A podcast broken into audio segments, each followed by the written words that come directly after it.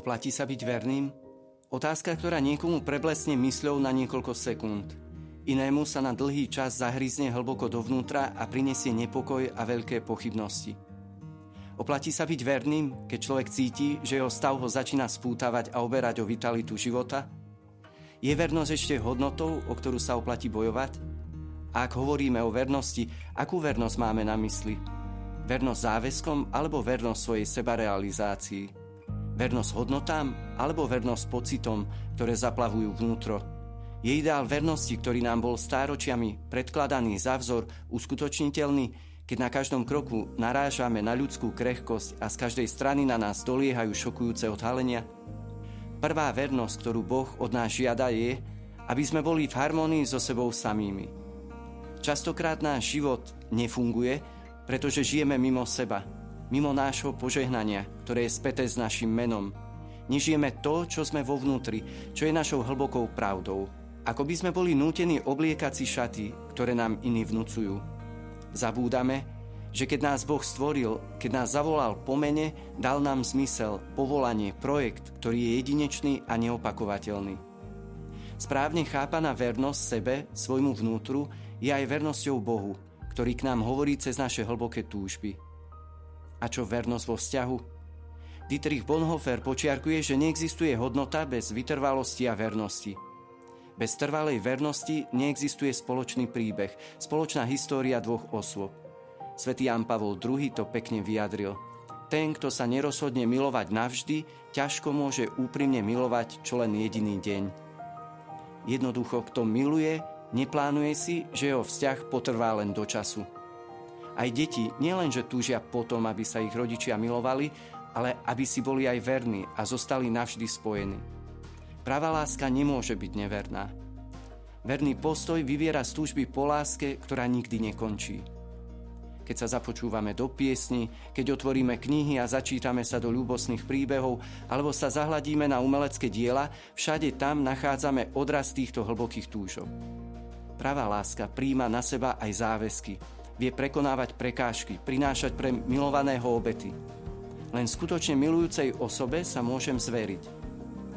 Je dôležité nezredukovať lásku na pocit. Dnes sa to žiaľ často stáva. Láska je však neporovnateľne viac ako cit. Vernosť je možná iba natoľko, nakoľko je človek vnútorne slobodný, nakoľko prechádza cestou vlastnej osobnej zrelosti. Narcista nebude nikdy verný pretože vernosť je aj vernosťou druhému ty, milovanej osobe, zatiaľ čo narcista zostáva uzavretý iba do svojho ja. Boj o vernosť sa odohráva hlboko v srdci človeka. Sme povolaní uskutočňovať ten neustály exodus, východ z otroctva môjho ja do zasľúbenej zeme, ktorá sa volá ty.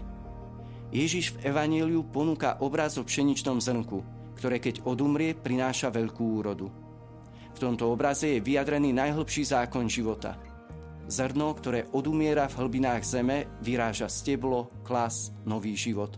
Každý z nás bol zasadený na túto zem, aby prinášal úrodu, aby zomieral svojmu egoizmu, sebastrednosti a stával sa darom.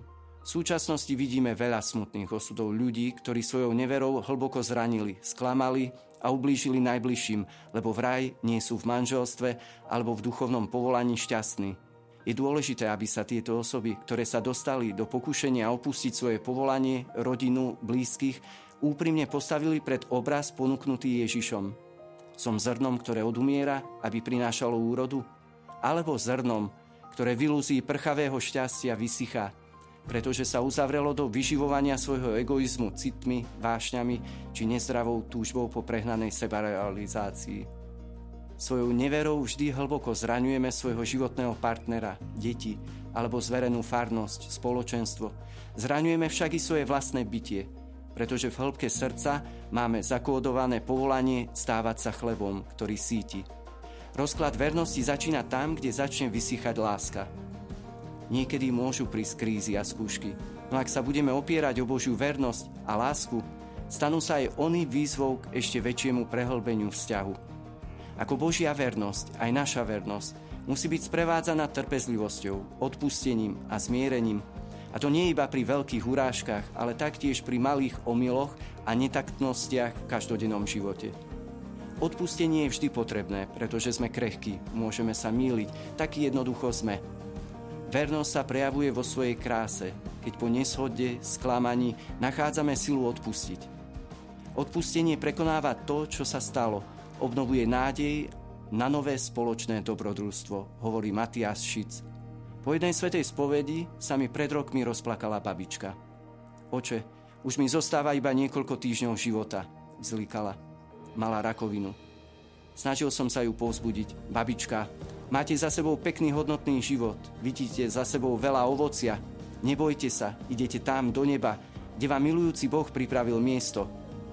Prekvapilo ma, keď mi povedala, ale oče, vy ste ma vôbec nepochopili.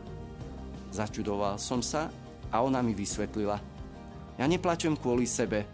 Ja sa na nebo už celkom teším. Plačem kvôli môjmu starkému. Čo bude s ním? Kto sa o neho postará? Veď si nevie navariť ani čaj. Uvedomil som si, aká krásna je tá babička.